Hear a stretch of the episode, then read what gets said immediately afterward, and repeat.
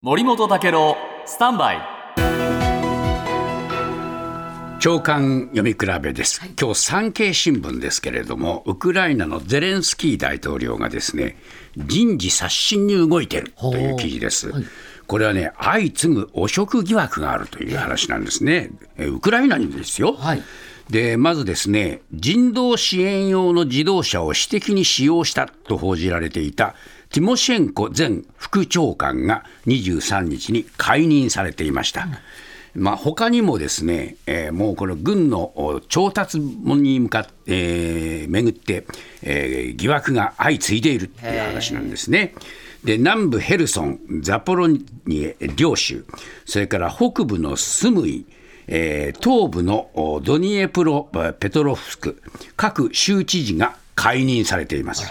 えー理由は明らかになっていません。さらにですね、えー領土インフラ発展省のロジンスキー次官が解任された。これはね、発電機の調達をめぐる収賄容疑ということなんですね。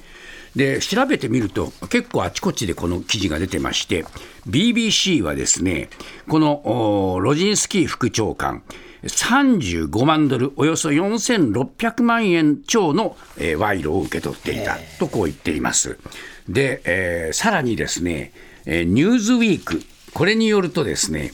ゼレンスキーさん自身にも疑惑が、